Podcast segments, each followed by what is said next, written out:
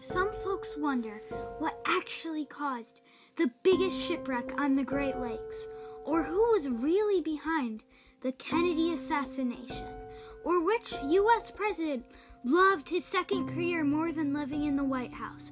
It was Taft. They may wonder, but it's my job to find out. I'm Etta, a kid detective who looks for clues in history to solve your biggest mysteries.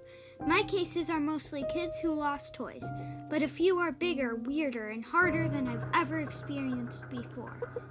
Every episode, we explore topics, debunk myths, and answer questions, courtesy of a kid who knows her facts.